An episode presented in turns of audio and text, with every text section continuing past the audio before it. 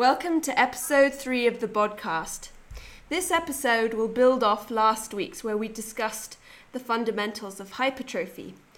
We really need to understand this so that we can effectively program.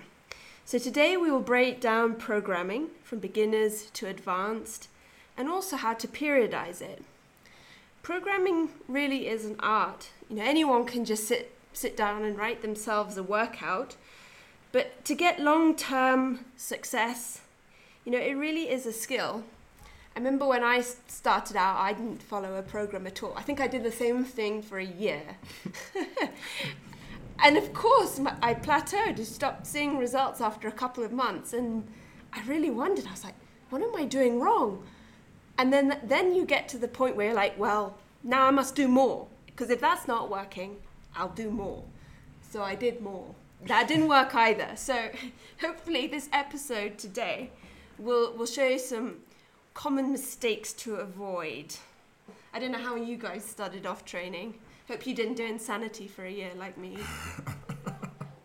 that is the definition of insanity. Yeah, I, yeah. so ironic. Yeah. but then you must program and see yeah, different results. results. I know. I'm like, I must be doing something wrong here. I, I started with um, Muscle and Fitness and Flex magazine wanted to look like Ronnie Coleman, and I I did not know what it took, so I thought creatine will creatine. and a Ronnie Coleman program is all I need. So luckily, yeah, I was I started able... off. My dad has home gym in the garage. Yeah. We just started off with a real basic because it was a small basic one of these York Fitness type home gyms. So a lot of chest pressing, yeah. Like, yeah. You know, lat pull down, but literally every day doing those same four exercises. Yeah. went, so that's like when I was probably around 15. I mean, you know, the rugby club then uh, created a gym in one of the rooms at the rugby club, and again, choose. I only would do so. I rugby train Tuesdays, Thursdays, play Saturdays. So Tuesdays and Thursdays, I'll be in the gym after training and doing the same exercises both days. There was no real direction. We do a lot of pull-ups, um, yeah. a lot of chin-ups, a lot of chest pressing, lots of bicep curl. There was a 60 kg dumbbell set there.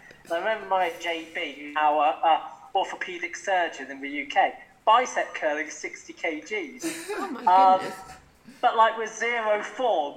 Like, Good swinging. Really flicking it up. Yeah. Yeah. Just to show you could bicep curl 60 kgs. And um, But the fact is, you know, we did the same exercises both days. You know, very little. We didn't split it up. It was like, oh, you know, you know, we go from chest press to leg extensions to, you know, who's who's on what piece of equipment. We're going. To, I'll go do that while yeah. I'm waiting.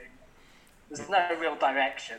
I started up until probably 18, 17, 18, then I started taking it a bit more seriously. Yeah, mine was advanced bro splits. So when I look back, it's yeah, that was just uh, blind leading the blind. I just got into the gym, figured out every day Monday's chest, Tuesday's legs, and then whatever comes after that is you fig- you decide, and then Friday's arms because you need you need weekend arm pump, you know. So that. Yeah.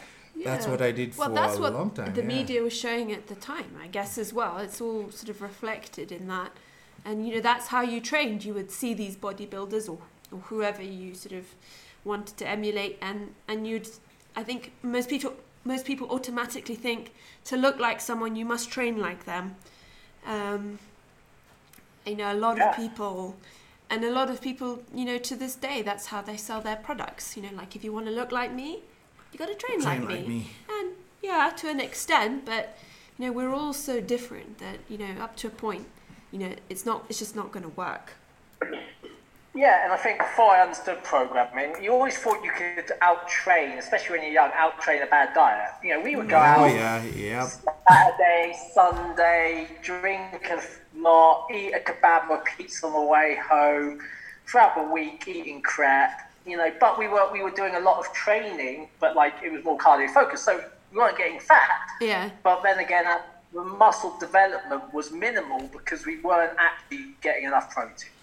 Yeah. And all that crap, we were getting a lot of fat and carbs, but not a lot of protein. Really. Yeah. Not enough sleep. yes, I was going to say. Enough, yeah. yeah. not enough rest. Not enough yeah. You get away with it a lot when you're younger, and you, you you're still kind of new to different training cycles and splits. You, you Yeah. make a lot of progress. Yeah, because But if you, but saying that if you were to do it properly, you'd see even more progress. You'd see real progress, Yeah. not just general progress. and especially now with lots of information, I think some some people you you it's it's a bit of an excuse when you're not following a good program because there's good coaches out here who some are providing free services some are charging i mean the podcast is free so you just listen to it figure out a program and i think it's just a bit ignorant if you're currently sort of training and you don't have a plan with with the load of information out here you But that that's also a problem. I think there's Yeah. so much information, then you're like, You- oh well, I don't know where to start. This Yeah, person is telling me i need to I do need this. This person is saying I need to do this. So I'll do a bit of them and a bit of them, and, and, of course that's get- not going to work either. yeah So And that's the problem now is is where, and I said it before, it's about where you consume your information. Mm-hmm. Yeah, Yep. You're better off almost keeping to one one source of info, not completely one source, but like people saying the same stuff. yeah, yeah, Yeah, you try to do something that some fit influencer does on YouTube, you try to do something that some hardcore bodybuilder does. You, you know, you won't get any progress from either. Yeah, so it's almost a case of deciding, you know, and we'll get into this talking about training styles, but like if you like what say someone like Jordan Peters or Dante Trudel does, like progressive overload, with, you know, DoggCrapp training, if you if you like that style training and you've given it a go, keep to that rather than bouncing around various styles, you know, uh, and try and milk it for the progress you can, and then look to change rather than, oh yeah, you know, this month I'm going to do this, next month I'm going to do that. You know, Yeah. and we discussed la- last week about, you know, muscle uh, body adaptation. And if you're bouncing between, and we said this last week, if you're bouncing between styles, your body never has to adapt. It's always constantly changing. It's not, you know, it's never being tapped by one set of exercises. So, yeah. So it, that that's why if if you haven't listened to last week's episode, we really recommend that you do. It will help you so much more in understanding kind of our thoughts behind programming. You know, like Andy said, the adaptation.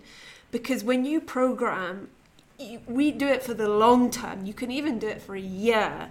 Because as your body adapts, you're then going to have to enter a different phase of your programming so that you can constantly progress. Um, and give each phase time.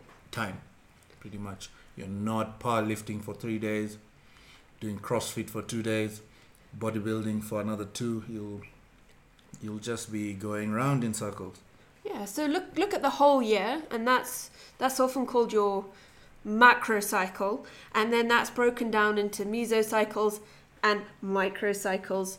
So your so we've got the year, your macro cycle, and then that's broken down into blocks. So of mesocycles. So one block might be a strength training block of three or four weeks. Then you might have another one of hypertrophy for another three or four weeks, and then your microcycles are maybe like one one of the week of training. Um, so that's that's sort of a good overview of you know long term programming like that. And it's it is hard to think of a whole year in advance, but it really does help.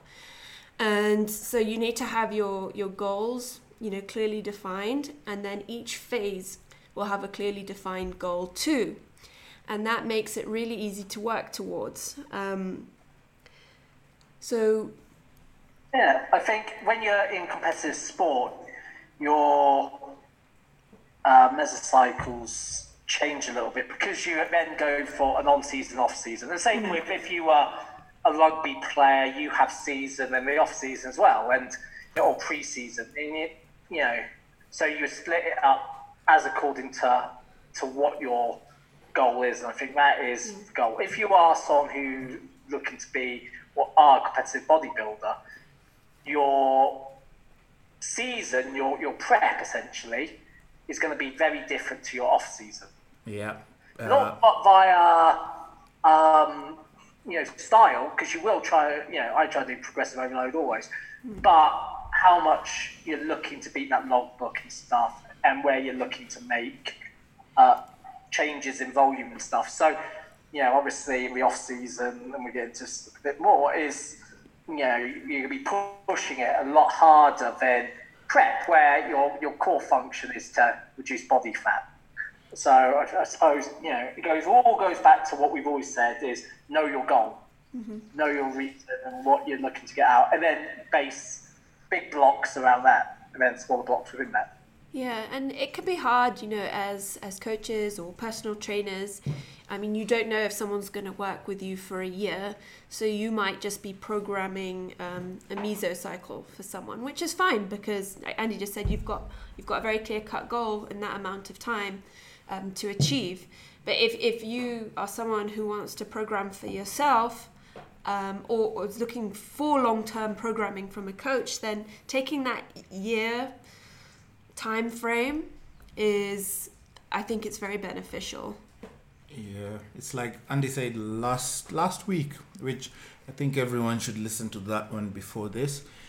That one year is just for like your coach or whoever you're working with to get to know you, to understand how your body reacts to certain training, uh, nutrition protocols, cardio, and you you need time because this you see a lot of four four week programs that I think that's very little time for someone, especially a coach, to get to know whoever they're working with. And if I, I don't like, I personally don't like programming like anything below eight weeks. Yeah, even eh, even eight yeah, is 12, 12 is is, is good because you can you know the like you say the first month you're just getting to know someone, what yeah. they can handle, what they can recover from. Yeah if if what their goal you know is their goal achievable taking all of that into account so yeah 12 weeks yeah i think 12 weeks should be the minimum you're going for any... yeah i like the 12 weeks mm. yeah. because you can like get results weeks. as well yeah and that that is what three months of you just figuring yeah. out yeah. like especially if you're a newbie just getting your baseline where to start your starting on your logbook you get your weights so if you're switching training every 12 weeks, you have your logbook, you know your weights on your bench. Um, if you're into your sports, you, you still have your numbers. So what, whatever sort of training you switch to, you have your numbers you started with, and you can you can continue to compute as you go along. Yeah. So I think let let's let's talk about beginner, someone who's just starting out, and uh, like Leon, who Never jumps to... straight into a pretty advanced yeah. split. You don't need to do that. You yeah. really don't, and um, it is. It's um, not. It's not going to be beneficial for your future progress because you always want to think what you're doing now is it going to help your future progress or is it yeah is it going to build you up towards that? Because sometimes you can just be what you think that you're doing now is actually going to take you backwards. Yeah. Um, so for beginners. Yeah. Sorry, I was going to say, yeah, um, it's important to, again, know your goal at the beginning because your whole beginning is setting the foundation for your lifetime of training, you know? So that's why there's no point rushing in and jumping in at the deep end, potentially getting an injury, potentially losing the love of training because you know you've been dumped into the ocean rather than starting in the, the, the you know the kiddie section of the swimming pool. You know, don't get out your depth yeah. too early. Yeah, and yeah. just think, you know, when you're new, you have so much potential. Yeah. And if you train and program properly, you know, your growth can just be incredible. Yeah. Um, I, and like all of us, I like we're all just kicking ourselves now. Like if we knew what we knew now, if we could just go back in time yeah. and apply that, like where we would be now would be a totally different uh, place in terms of physique, even mindset, I guess. Yeah, because I, I think I love the gym. The first week in the gym, worst week ever. Got in the gym, it's the big guys. Uh, get under a squat bar. I think I warmed up with like 40, and the guys just kept saying, if you can't do it, go home. Don't waste time here. I yes. it's no joke. Like I'll spot you, and I'm like, what? What is spotting? Like I'll help you, and I'm thinking. And the first week, my f- squat was a 70 kilo squat, but it was more like a bicep curl for the guy who was helping me. I was sick the next day. I was in pain. I remember because I was doing it for football. I couldn't. I couldn't train. So my dad was laughing, and he's like, "Yeah, this. That's what you get for just walking into a gym and no idea, and you just start lifting." So I I look back and I'm like, it's it's even in it's just lucky I continued because I would have that experience would have just made anyone hit the gym and and I suppose there's a good lesson there mm-hmm. is ah, surround yourself early on with knowledgeable people rather than people who may have been doing a lifetime of the wrong wrong mm-hmm. stuff. Mm-hmm. Different mm-hmm. if you go in and they are massive, stacked, yeah. and they've got these physiques you want. Exactly. Yeah, then probably is worth listening to them. But if they're just guys who've been going to the gym for a long time, I mean, look average, probably best not to take their advice. Yeah. You know, it's just how it is. Yeah. Uh, I know, and uh, we will talk about this later. You know, we killing yourself in your first week. Uh, yeah. It's not very helpful. Especially because then you can't even train. Like you were probably hobbling. Yeah, I, for... I was. I was finished. My knees, my legs. I couldn't run on the field. It was just bad. And then, you know, as a beginner, the first one, two, three weeks, you start seeing, you know, the pump, you're responding. So you, your brain assumes, okay, it, it's painful, but it must be working. Because yes. you're, you're a newbie, so you, you don't know the response your body will give you, but you start seeing yeah. a few pumps and a bit of definition. yeah, and you think, okay. And, and you don't know any different. Yeah, yeah. thing is, like as a newbie without the guidance, you don't know that. Yeah, it's nice that you got a pump and stuff, but could you have even more? Yeah. you just did it properly because you've got no correct guidance. If you just one of these guys who jump into a gym and try to do it yourself because you looked online. You know, you are better. I always say the best time to get a coach is when you're a beginner. Mm-hmm. Yeah. Get in early with a solid foundation. Because here's the thing, and this is something I, I'm keen on. I wouldn't give a squat to a newbie. No. Not like a, a, an upper back high bar squat. Just wouldn't. It's just too technical. Yeah. And I wouldn't give a deadlift to a newbie because it's too technical. Yeah, you got to think. And especially, and this goes to people training online, especially getting a newbie with an online coach. They haven't seen how you lift. They don't know where your uh, force exertion points are and where your natural mobility points are. So my squat is different to your squat. You know, yeah. I may be, I take a lot of my squat into the glutes rather than because well, I subconsciously my body diverts a lot of the pressure away from the quads. Yeah. And you know, the way I squat, I'd probably take a little bit more load on the back. So I wouldn't therefore give the squat to a newbie because there's better exercise. I would give something like a goblet squat, so you can practice that movement for the you know first until probably for a while a until I, I feel confident enough moving on to a high bar squat. The same with a deadlift. I'd probably do things like rack pulls or dumbbell rows, bent over rows and stuff because doing a deadlift's very technical, and all these compound exercises very technical. You know, bench pressing slightly different. You know, you start with a dumbbell because you know a bit more, you know, choice and you're you know you're not so rigid with your movement. Um, because you know, unless someone's really long-limbed and narrow-chested, you know, there is only a certain range of motion you can have with a chest press, unlike a lot of a bigger compound like overhead pressing. You know, people going to trying to do complex CrossFit movements, you know, or, or Olympic movements very early on in their lifting career is never going to do well. You're going to get injured. Also, you're not going to get your progress. So think about what, as a coach, when you're or when you're doing your own programming, think about what the most basic exercises you can initially make progress from. Yeah, it's all about learning the movement patterns. You know, it's not necessarily about how much weight you can lift. You'll get to that point. So, learning and grooving those patterns. And most importantly, not following a full on bro split, but doing full body. And so you can do full body, um, you know, three times a week, and you'll still get good results. You know, because you're new, it's new stimulus.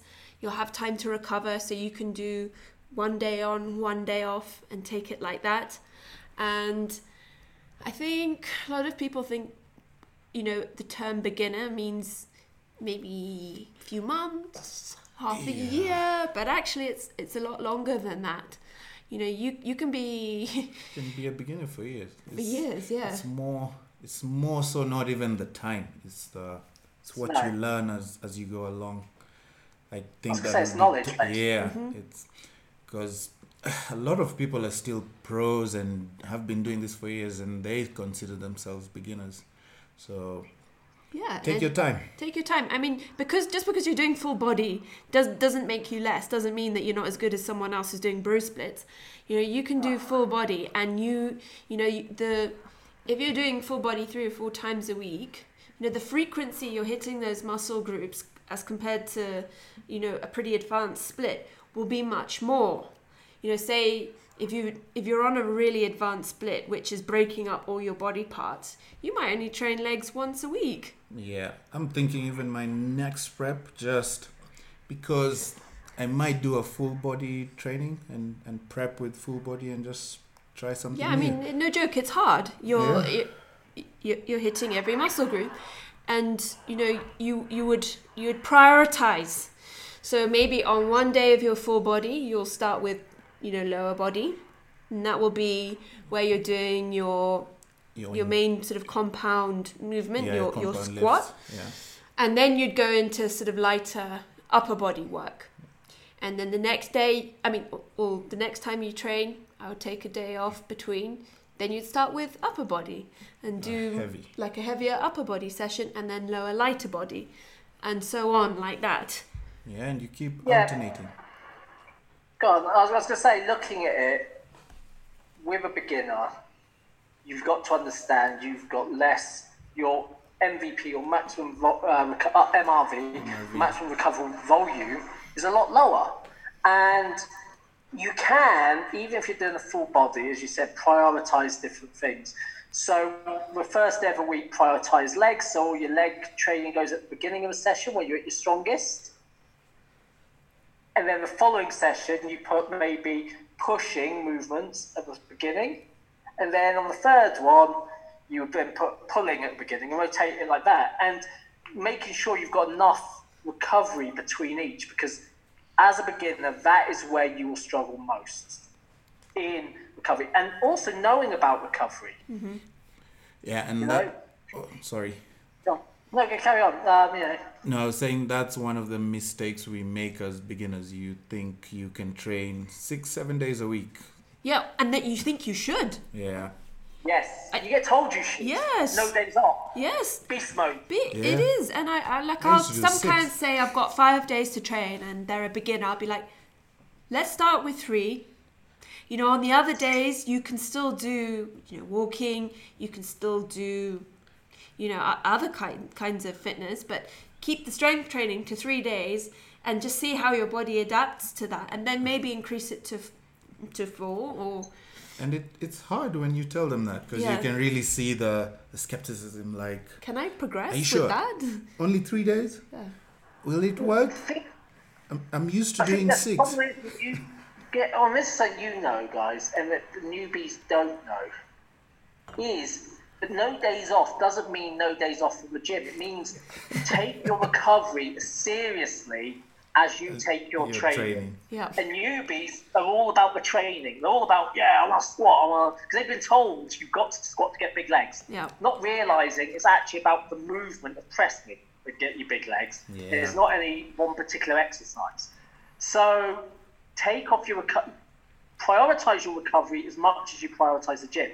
You know, no days off means on your recovery days, take your nutrition seriously. Yep. Take your rest and your NEAT still seriously. It doesn't mean beast yourself in the gym every single day. Yeah. Oh yeah, yeah, and I think that's just so important. Yeah. And also take your form really seriously because this is this is the, this is the time to do that. When you're starting out, imagine you can get your form get it down. That will set you up so well. Um, and again, like you, like Andy said, this is the time to get a trainer because they'll hopefully teach you good form, and that will just carry forward. And it is frustrating when you want to go into the heavier weights, but honestly, if you if you're just patient, you know, and take your form seriously, you will get to those heavier weights way more quickly than if you jump into them straight away, like Leon with his 70 oh, kilo yeah, squat.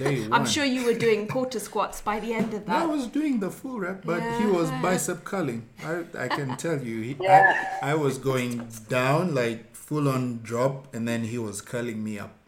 That's just so pointless. yeah. I'm just ah. And I'm thinking, okay, okay. You men have an interesting mindset sometimes. Like, why would you do that to someone who comes into the gym for their first day? Yeah, and it's why? like oh, all, all you hear is strong. strong. And that's what happened to them. Yeah, yes. cycle. Yeah. Oh. And and people not realizing what spotting's about as well. Yes. You know, you yeah. go in and spotting's a safety measure rather than I'm going to help you lift measure. Yeah. Right? So, you know, and again, I think form comes, and if you've got an online, or if you are an online coach and you've got a newbie, get them to send you videos yeah. of their lifting. Yep. Yeah. Several times, not just once. You know, if you've got, you know, I would say, yeah, send me a video of you goblet squatting. Let's have a look at how you handle the basic movement of, you know, your body movement into a squat position you know, and, and send it this week, but also send it next week and the week after to make sure you're still doing it. I mean, we'll just adjust it each time. You know, do we need to make it heel elevated? Probably with most newbies, because don't forget, mobility is probably an issue for people starting. So don't be afraid to heel elevate things to get a bit more quad activation. Because otherwise, they'll probably just take load into the, the spine mm-hmm. and hips and not into the whole leg. Um, and this is the thing, form, as you say, do everything. And what goes with form is time under tension.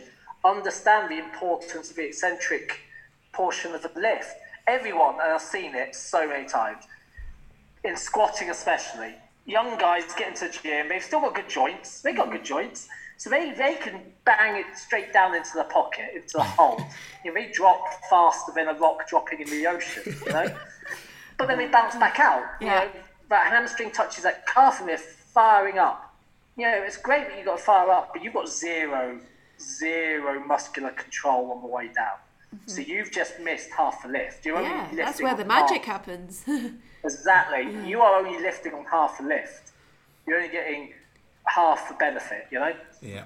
So, con- learn to control your lifts. Start off light and work initially under these, time under tensions, really so eccentric. So, you know, if you're doing a chest press, take three seconds to get that bar to the low point and then lift it back out. Because, you know, when you progress off of that, you've got that core base then, rather than, you know, you could spend your first few cycles just mastering movements and you will still see the progress. Yeah, just body weight for some things. Yeah, just use a bar. And a bar. For, for the first yeah. few weeks, you might just be on the bar, just really nice, slow control. Yeah. Control the movement, don't let the movement control you. Yeah, I mean, you, you need to earn. Sorry. sorry, we always say this. You need to earn having that barbell on your back, or even just using a bar.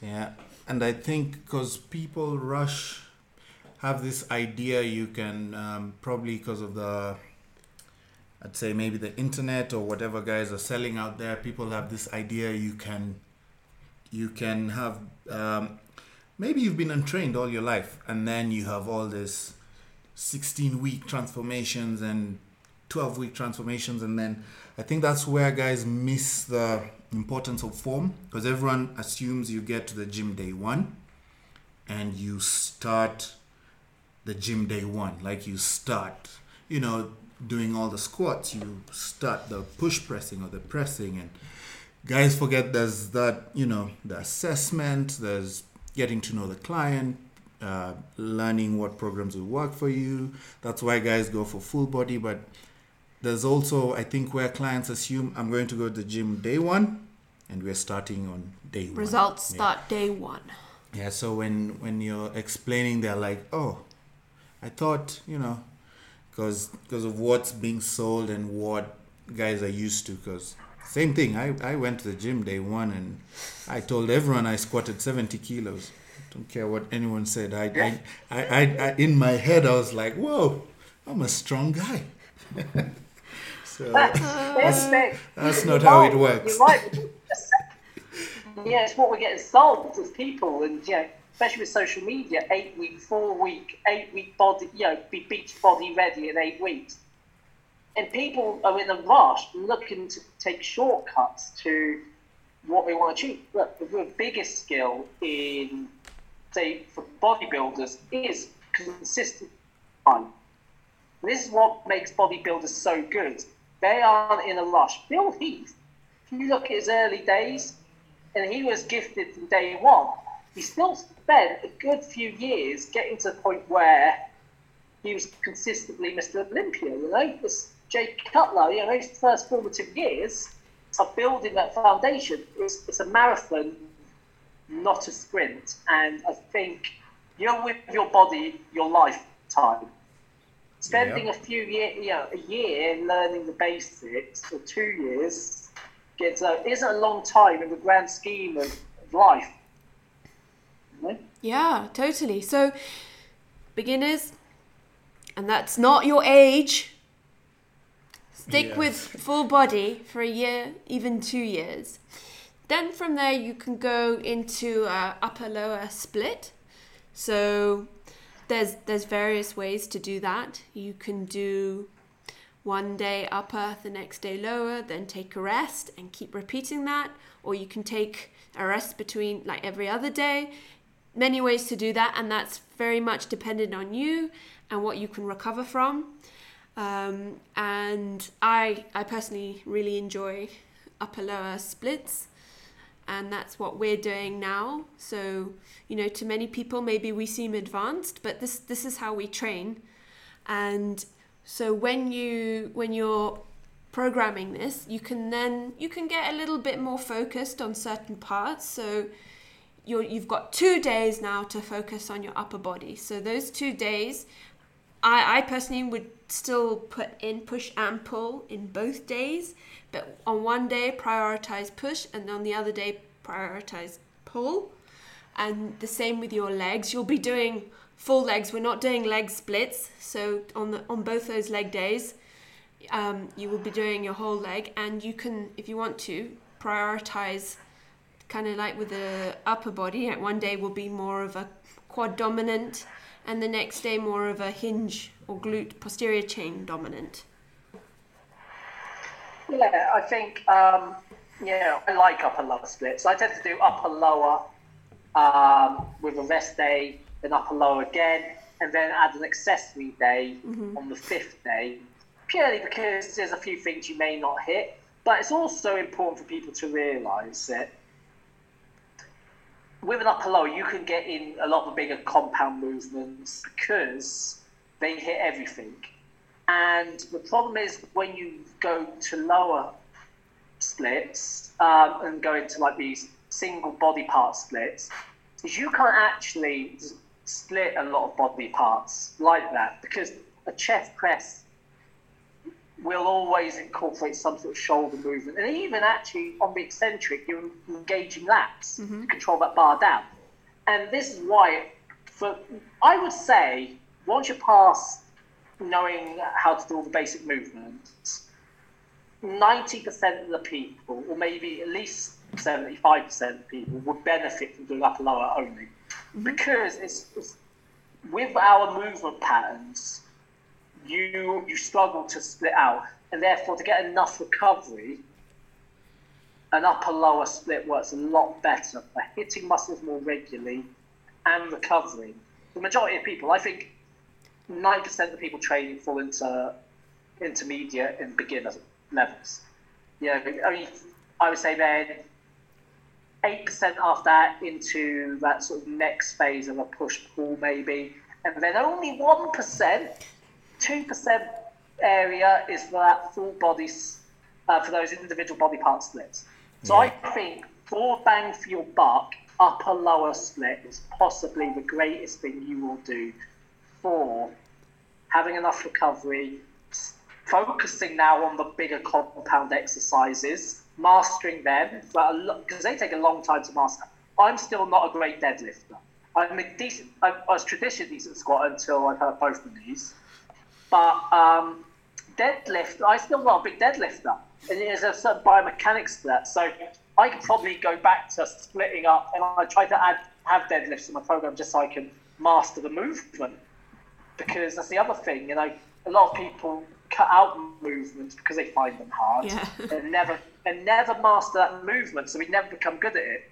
You know, I can I can deadlift 200, and to a lot of people that's good, but from, compared to my other lifts, it's probably not good. You know, I'm repping on between 150 and 180, depending on if it's my top set or my, my backup set, you know.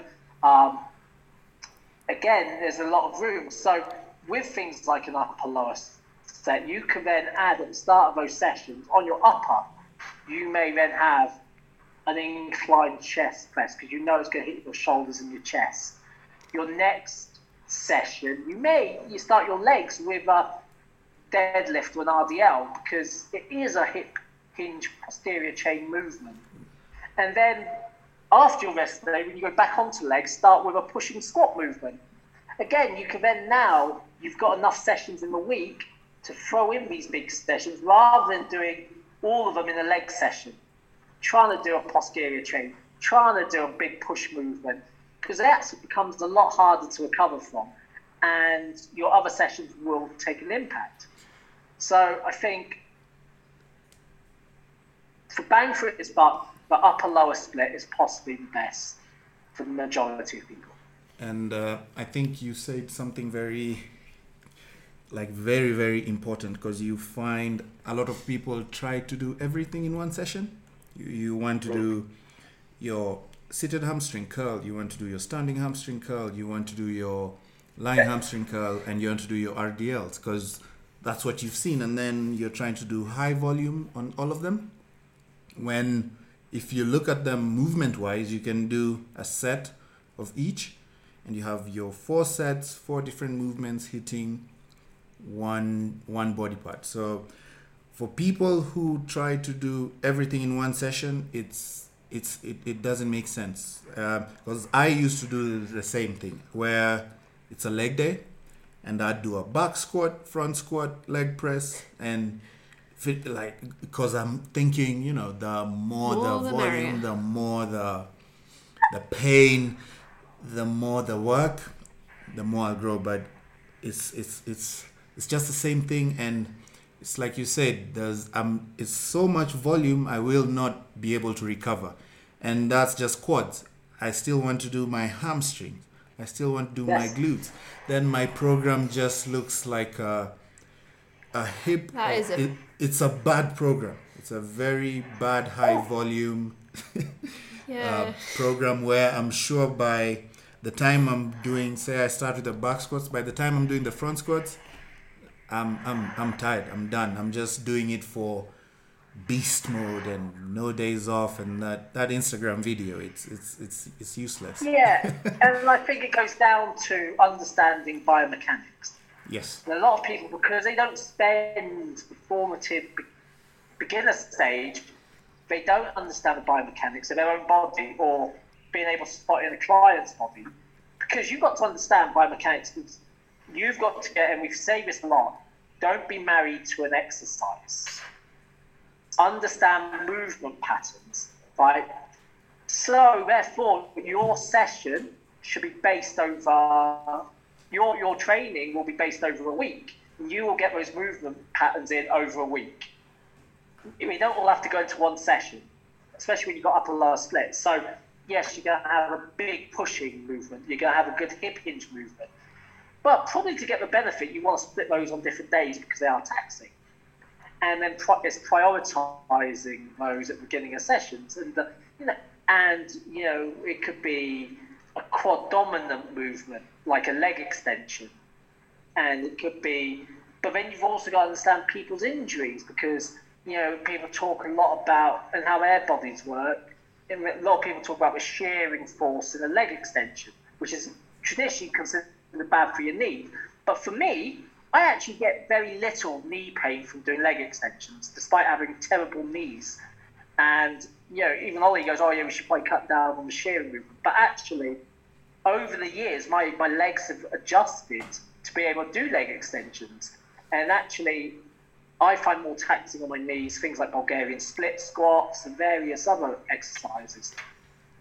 So it's also knowing about that because for some people it's not equal. You know, we all have slightly different bodies, different lever lengths.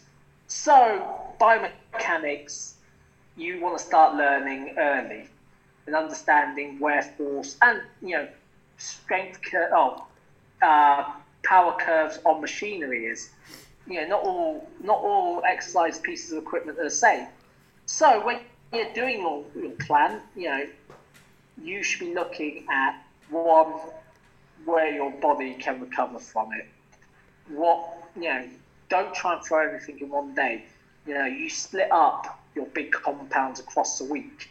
You know, get your training is split up over a week or a month to fit all these movements in and hit your sessions. Not it doesn't. It's not a race to the finish line. So, yeah, it's not a sprint.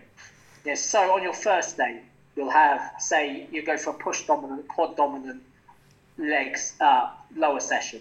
So you'll start with uh, you know could be starting with you know split squats or a, an up, you know, a barbell upper back squat, or you know, when you think, I see people doing front squats a lot who haven't even mastered a goblet a squat. goblet, yeah. Mm-hmm. So even at the intermediate level, you can still include things like goblet squats as. Oh, I love goblet squats. They're they're yeah, they're taxing. Yeah. If done properly, and then working out. For me, I need to with most of my spotting nowadays. I need to heel elevate everything because my body wants to avoid that mobility and putting pressure on the knees. So for me, I can lower the weight, heel elevate, and get quad activation. So, you know, it's understanding these little things in that intermediate stage before, you know, there's intermediate one and intermediate two. And I think the intermediate one stage, of these upper lower splits, is where the majority of people should be sitting. And as I say, throw in an accessory if you need to bring up. If you're not a bit like me, if you've got well, I was looking at old photos. My arms used to be a lot better. Like I was looking at old photos when I was from when I was younger, and I think I must have torn both biceps because we're both really peaky now to, compared to when I was like you know mid you know 2006 2008 where might be a lot longer. Yeah. So they adapted. You no, know, it is what it is. yeah. yeah, I've obviously done some damage there somewhere, but um, it's understanding these little things, and I, I, you know, I would I benefit from an accessory day just to hit my arms, rear delts. So therefore, the other two sessions, I can really focus on those big lifts. You know, so it's the other four sessions, should I say. So, you know, your upper, lower, upper, lower. You can hit all the big, big lifts, and then you have an accessory, just the fluffy stuff to bring up all those smaller bits that you may have missed. Yeah, no, I think I think it's just really programming and thinking also about you know, the loading. If you're doing a lot of sort of barbell, sort of spinal loading, just to think of if you're doing a leg day and you're doing squats and deadlifts in that leg day, you know, that's not very smart. So if you're going to start with deadlifts and with a barbell deadlift, don't then add in a barbell squat. Then do your goblet squats. Um, so just be smart with that. And also, if you're doing, let's say, a posterior uh, chain lower body dominant day, the next day I wouldn't do back as your main upper body right. move because you've probably fatigued it from deadlifting. So again, just always look ahead to the next workout and is if, have you recovered enough for those what you're going to work then to be able to to get the most out of that workout. Um, so yeah, you can really Every look at session that. shouldn't be a complete picture. Complete picture is the, the week or when you've finished all four or five sessions have you hit everything in those five sessions? and been able to recover. That's why we important to find a recovery day in as well. So, and I think that's where people forget. They, they do, they don't understand programming. They throw in everything. They throw the kitchen sink at every single session. Yeah. And don't realise, you know, and I've seen trainers do this in gyms, and they don't, and then you notice the next week their client's not with them, and you go, oh, where's your client today? Oh, yeah, they got, they're, they're injured, they got bad back. Yeah. Yeah, that I wonder tired. why. It's probably because they've done about a million squats, a million deadlifts, all in the same session, you know? Volume. It's like, why are you doing volume squats and volume deadlifts? Yeah, they're not exercises for that. Yes, I think that's such a good, that's such a key point. Some exercises are just not made for volume. And yeah, deadlifts and squats, barbell squats in particular, are just not made for high volume. So if you're programming those, you know, work in your sort of, I would say your strength rep ranges for that. Um, like, I would never program anyone 15 to 20 deadlifts. You know, you, you, you, you can't keep your form. You will No, injure yourself. You can't. Gen- genuinely can't. And then, you know, if you are, and I've seen it, some people do really well with volume squats, but then you've got to cartel the whole rest of your session to mm-hmm. light loaded session, you know, a light loaded session. So if you are going to do high volume squats because you think there's a lot of bang for your buck and someone's legs need a lot of volume, look at the rest of the session. You will probably then have to change. You know, you've done a lot of squats, you've hit a lot of with volume. So now let's look at almost the rest of the the rest of the session needs to be almost a recovery to those squats. You know, Yeah, yeah. So it's just thinking smart. It's being smart. it is being smart. So I mean, you're. I mean, one way to do it is whatever exercise you're focusing on. You know, maybe you know work up to your your sort of top set on that, and and then get in a little bit more volume with back offsets. But then, so say that was your quad dominant. Then in the same session, you're doing some hamstrings and glutes. I wouldn't, I wouldn't go too crazy, you know, on on your sort of strength reps on that. I would keep the reps maybe the weight a bit higher and the reps, sorry, the weight a bit lower and the reps sort of moderate on that. And- Yeah, I even uh, I remember reading in one of the there's the book. It's uh, Christian Thibaudeau. He's very very good coach, and he has this. It's I think it's called a muscle fiber makeup test, and I I found it good because it tells you what fibers uh, most you uh, what you have most uh, with in your muscles. And Yeah. once you know your fiber makeup, you'll know your reps and set ranges in which you will benefit the most. So you'll know if you if you incorporate high volume, if you'll be able to recover depending on your fiber makeup. If you're uh, depending on what fibers you have, you can do low volume and still make the same progress. So I found it's one of the tests he does hello. for the clients, and I thought it's a, it's Well, a my kids would tell me about that a lot, Yeah. and it's you know because some volume, you know, is different for different people. I mean, Yeah. therefore, certain exercises benefit different people in different ways. yeah You, know, you generally find people who've got a good sprinting background who, if you say to someone, "Are you a fast runner?" Are you how, how quickly can you run 100 meters? Yeah. And they've got a, a, a relatively quick. You know their legs are made up of fast twitch muscle fibers. Yep. If someone says to you, "No, I'm rubbish at sprinting, but I can run a marathon in three hours," well, you'll know that they, they've got like slower twitch, twitch. these endurance muscle fibers. Yeah. So therefore, that's not bad questions to ask when planning a leg day, because you'll start looking at what movements benefit those muscle fibers per a volume standpoint. yeah So if someone's got fast twitch five, they're probably be good at squatting.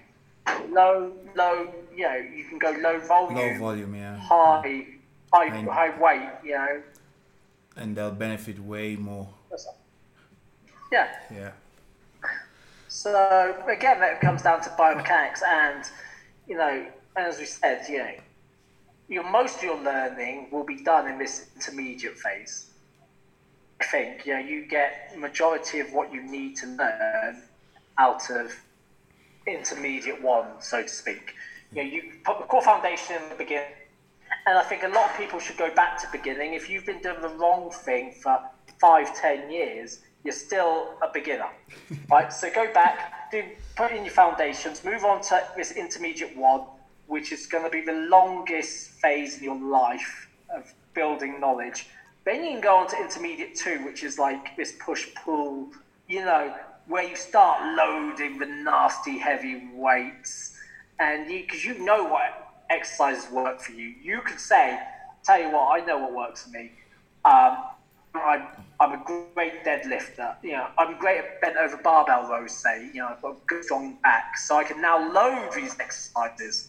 So I know I'm going to get a lot from my pull push sessions. Yeah, it it did take me a long time to give up like doing full conventional deadlifts, and it's the same thing. You know, married to the exercise, and just because all the guys I wanted to look like did deadlifts, I stuck to it. You know, got a small impingement, learned from it. Took a while to accept it, but it's like you said. did everyone you looked up to actually do that many deadlifts? That's the thing. Here's the thing: deadlifts in photos in magazine look good. Yeah. When someone's deadlift, I mean, it's a photo. It's their veins and traps all popping. It's a good photo opportunity. But do they actually do deadlifts all the time? Probably not. Yeah. like squatting. A lot of pro bodybuilders don't squat yeah, because they realise actually they're bang for their buck they'd be better off with a leg press because um, you know they take too much in their glutes and hack squats. You know? Yeah, yeah, yeah, No, it's it's just so, yeah. Learn really learn what works for you and be and be sensible. If if you know you're in this for the long term, there are exercises that you don't necessarily have to do. Like barbell back squatting and deadlifting, yeah, you you mm. can build the same muscles without in, ever doing it. Yeah, you really can. You really can. Unless it's your goal to like become a power lifter or do a discipline that involves a back squat, you don't ever have to do it. You don't ever have to deadlift. You don't even ever have to do a barbell bench press, and you will get to your goal. So that's the thing. It's, it's remembering you're not a power lifter. Power lifters have to do these lifts. Yeah. They have to. They have a core powerlifting. They are you know, what they're competing on. Yeah, but they, they have to. we find what works for you. And as we say, it's about movement. So a leg press can be as effective as a squat.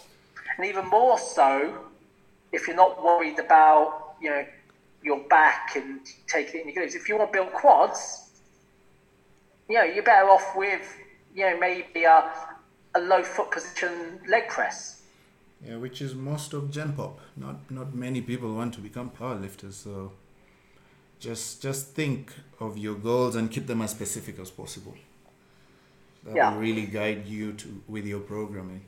Yeah, so I mean after I mean there's also your push pull legs which you know once you've you've built up some you know some decent muscle is is a is a great rotation um, My favorite. Uh, for me personally, I, I would want more legs, and you could manipulate that to get in more legs.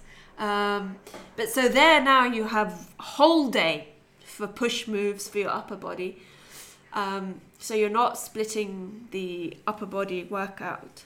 I mean, you, yeah, you're splitting your upper body workout. So, um, yeah, yeah, for a lot you, of guys like that. yeah, like if you you said you want more legs, so it'd be nice to do like a push legs Rest. You could do legs. Nope. Rest. Leg. Pull, rest, legs. Or push, push, legs, rest.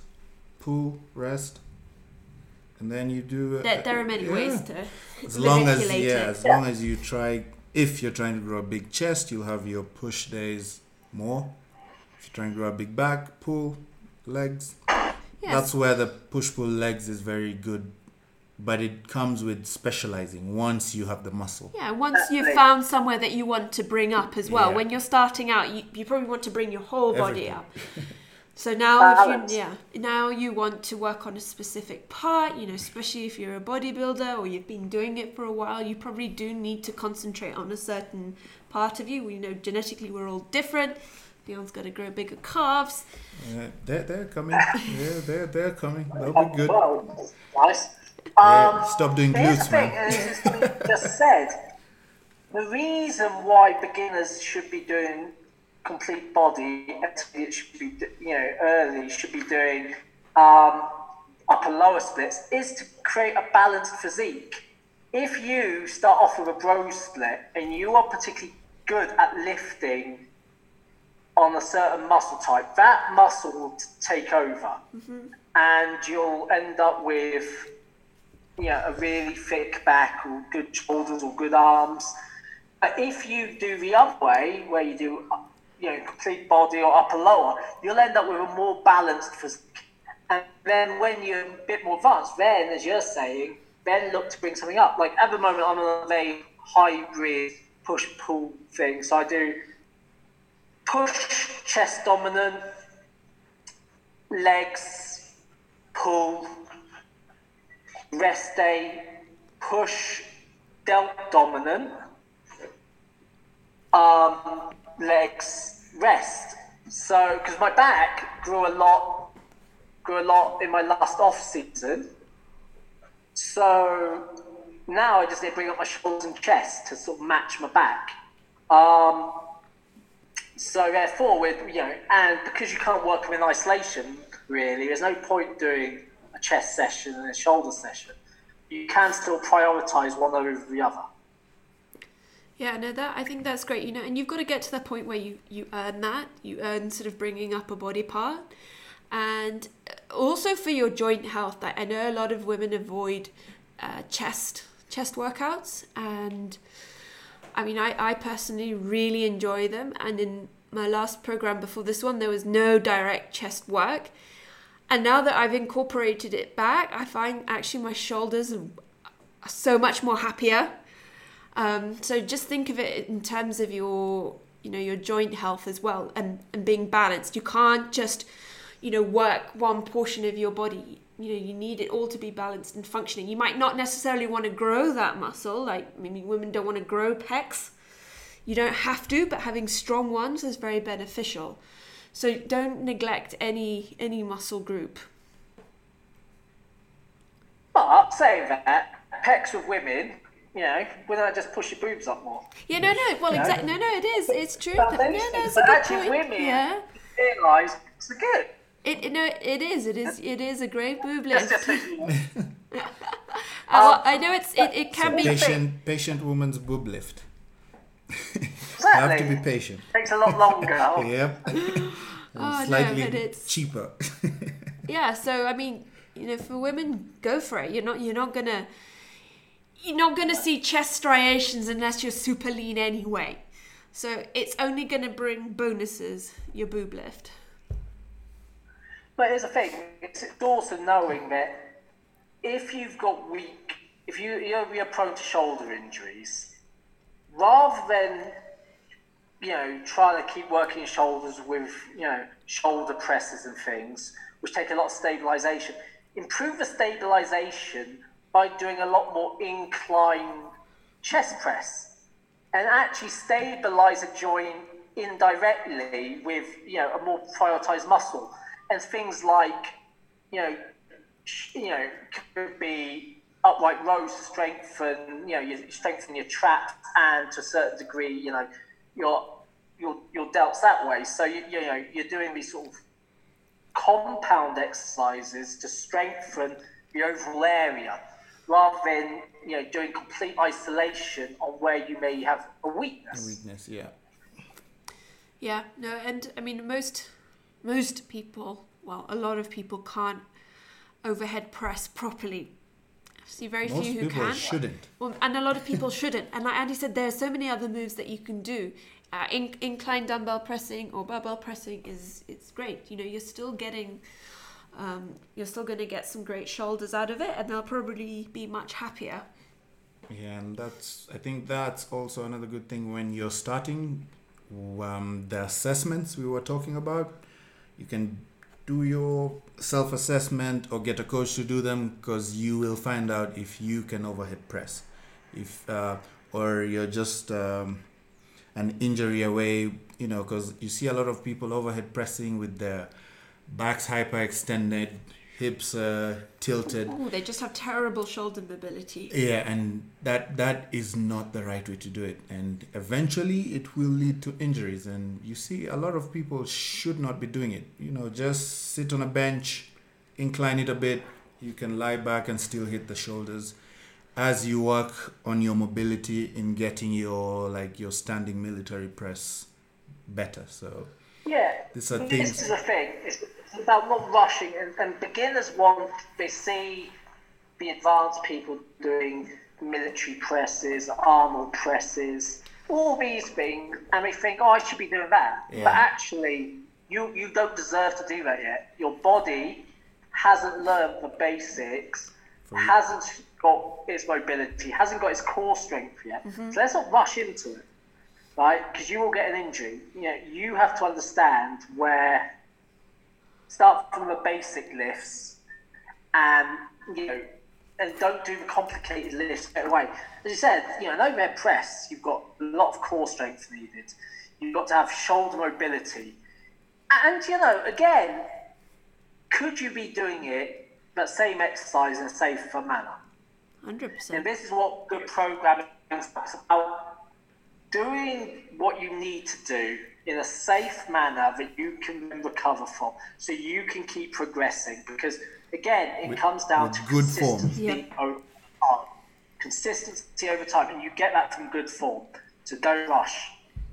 Yeah, and Consistency. consistency. So, tho- those are our sort of favored um, sort of splits, and so now we get to the controversial a bro split. And honestly, I don't know, unless you're a pro bodybuilder, I don't know many people who would benefit from doing that. Unless you're really advanced, yeah, you're on the pro level, and yeah, unless you're in the bodybuilding scene, to be honest. Unless you're competitive, Yeah, hmm. exactly. I don't think bro splits are.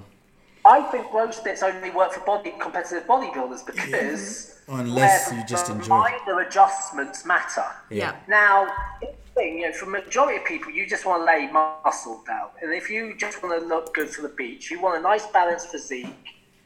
And don't forget, you can do hybrids. If you think your arms need to grow, you and you personally would feel good from having bigger arms, you can add arm exercises. Yeah, even have You your can arm even day. make one of your, you know, you could have an accessory day on an upper lower split where it is armed focused, Yeah. and you would still have enough time to Yep. You know, because don't forget, you know, people don't realize, you know, with nearly every pressing motion, you are getting some sort of tricep activation. Yeah.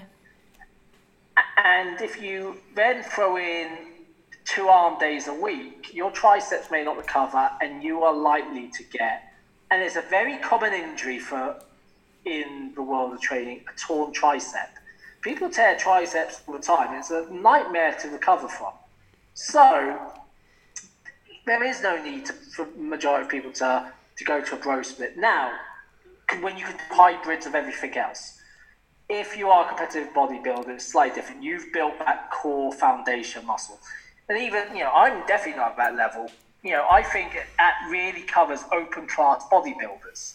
I think an open class bodybuilder can see, and it's hypercritical, can see the, the, where they're down on the body part and therefore split it that way.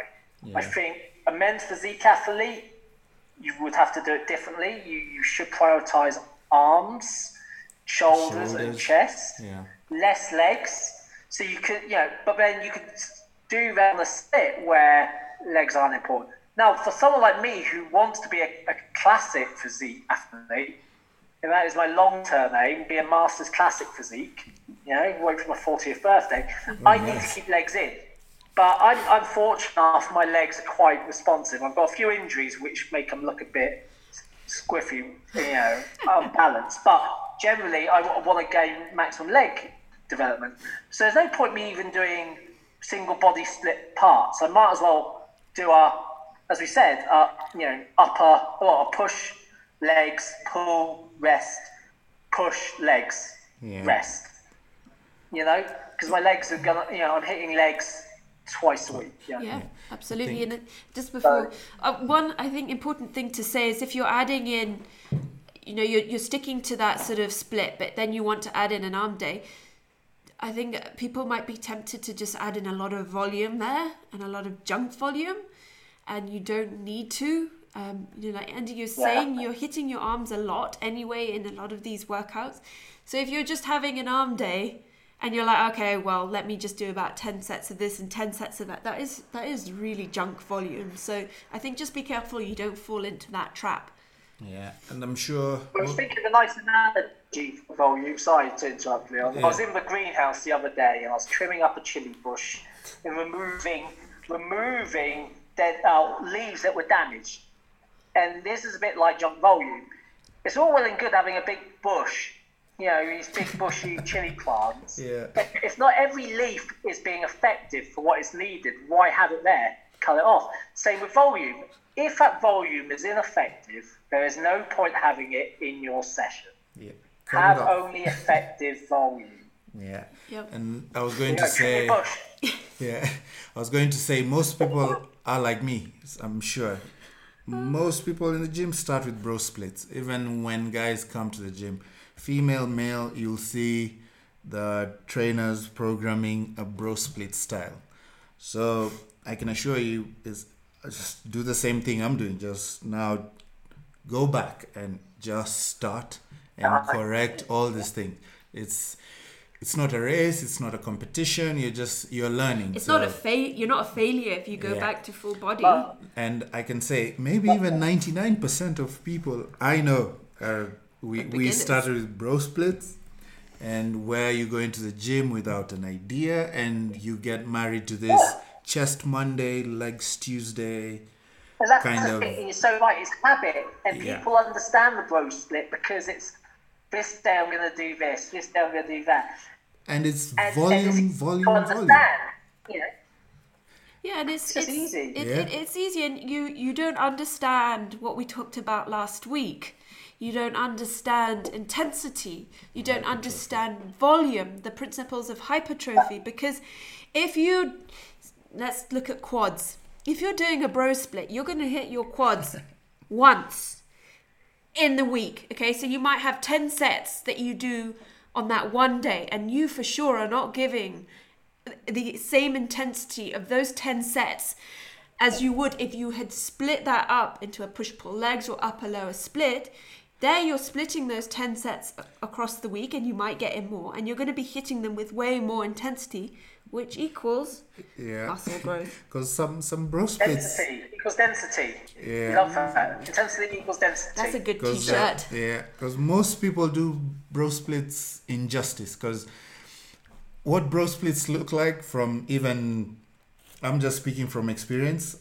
You enter the gym and you think it's chest day, so you just start press one, fly, cable, just go around on every chest machine and leave the gym. That's that's the that's like what people think it is and it's just junk junk volume and you're doing you know three then you're like "Ah, i'll just add two sets and there's no plan but with with bro splits if you really want them to work you, you i think you need to be advanced it's it's not for everyone Because you need to be able to take the intensity to every session. yeah And that only works once you know what intensity is.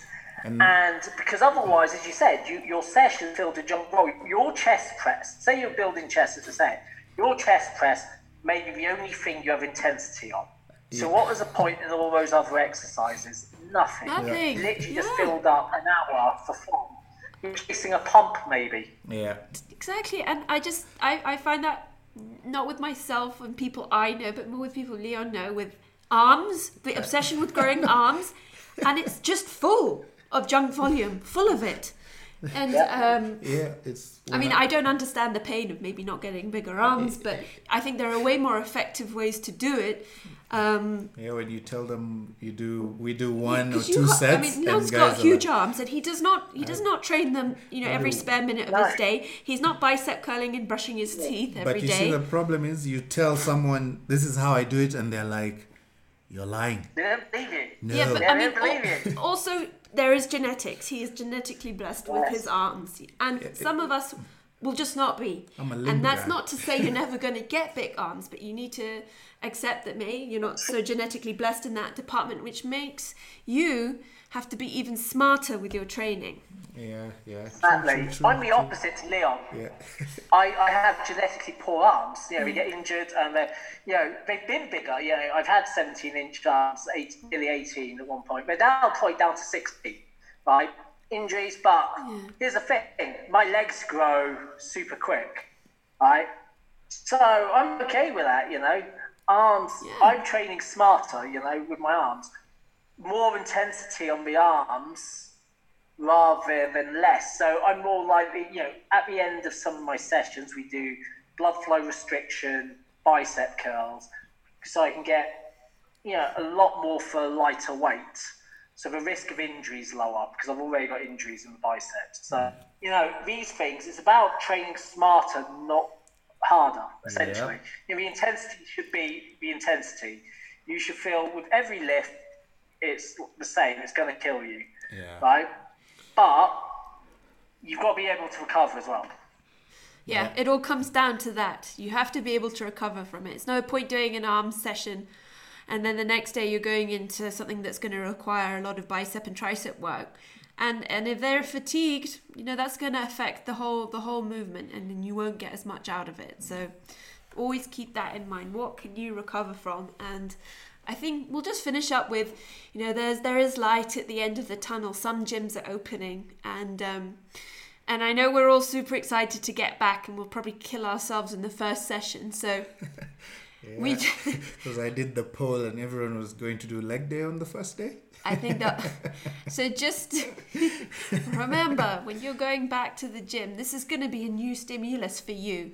Machines are going to be a novelty because you've probably been doing minimal equipment home workouts. So just really keep that in mind.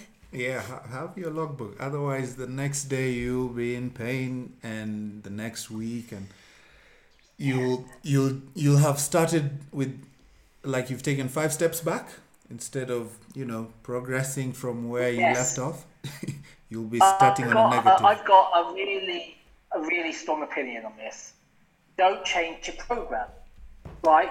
When you go to the gym keep to your home workout program but have more loads available to you or additional loads so you can change the volume a little bit lift without intensity yeah. because you got to understand that you will be to a certain degree untrained again. Yep. And your your recoverable volume is going to be a lot lower than it has been because now you're lifting with heavier load. So you're better off continuing with the movement patterns you've been doing at home. So if you've been doing, you know, squatting with a water bottle, go in and do the goblet squat with a, a 20 kg dumbbell or 10 kg dumbbell or whatever it is but then understand you've got to adjust the volume accordingly, but keep to those movement patterns so you can then progress still.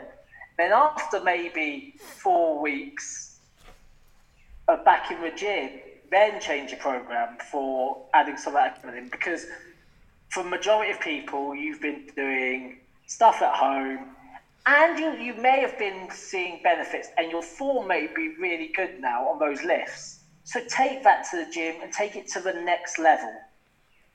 Yeah, a lot of people will benefit from that for sure. Yeah, I think that's such good advice. Mm-hmm. And because if you kill yourself in that first session, the rest of the week you'll be like Leon after his first squatting session. You yep. won't be able to do anything. Yeah. And that will probably take you back way more than your whole two months of home training. Yeah, you'll be starting on a negative. what happens if you get injured? I mean, you can't train for four weeks.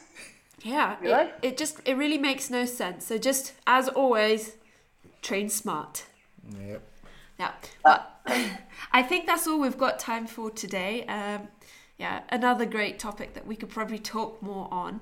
But please send us any questions that you have on this or anything that you don't understand, and we can try and answer those. Maybe do a little IGTV video on them. Yeah, we sh- we sh- I think we should do a Q&A on IGTV soon because I was getting yeah. a lot of questions after our hypertrophy episode. Just uh, when I put the question thing, and I thought it's a lot of stuff we can do on IG Live because I, I got a few requests even from trainers. Just yeah. Okay. Well, let's do that, and we'll and we'll do it with the pro, pro, program design. Some those questions, and we can prioritise those on IGTV, like the hypertrophy. Any questions coming in from this session? And this week we can do questions on hypertrophy programming. Yeah, because yeah. they, they go hand in hand. Yeah. Yeah. Great. Well, thank you so much for listening, and we will catch you in our episode next week. Cheers. Yes, I can't wait.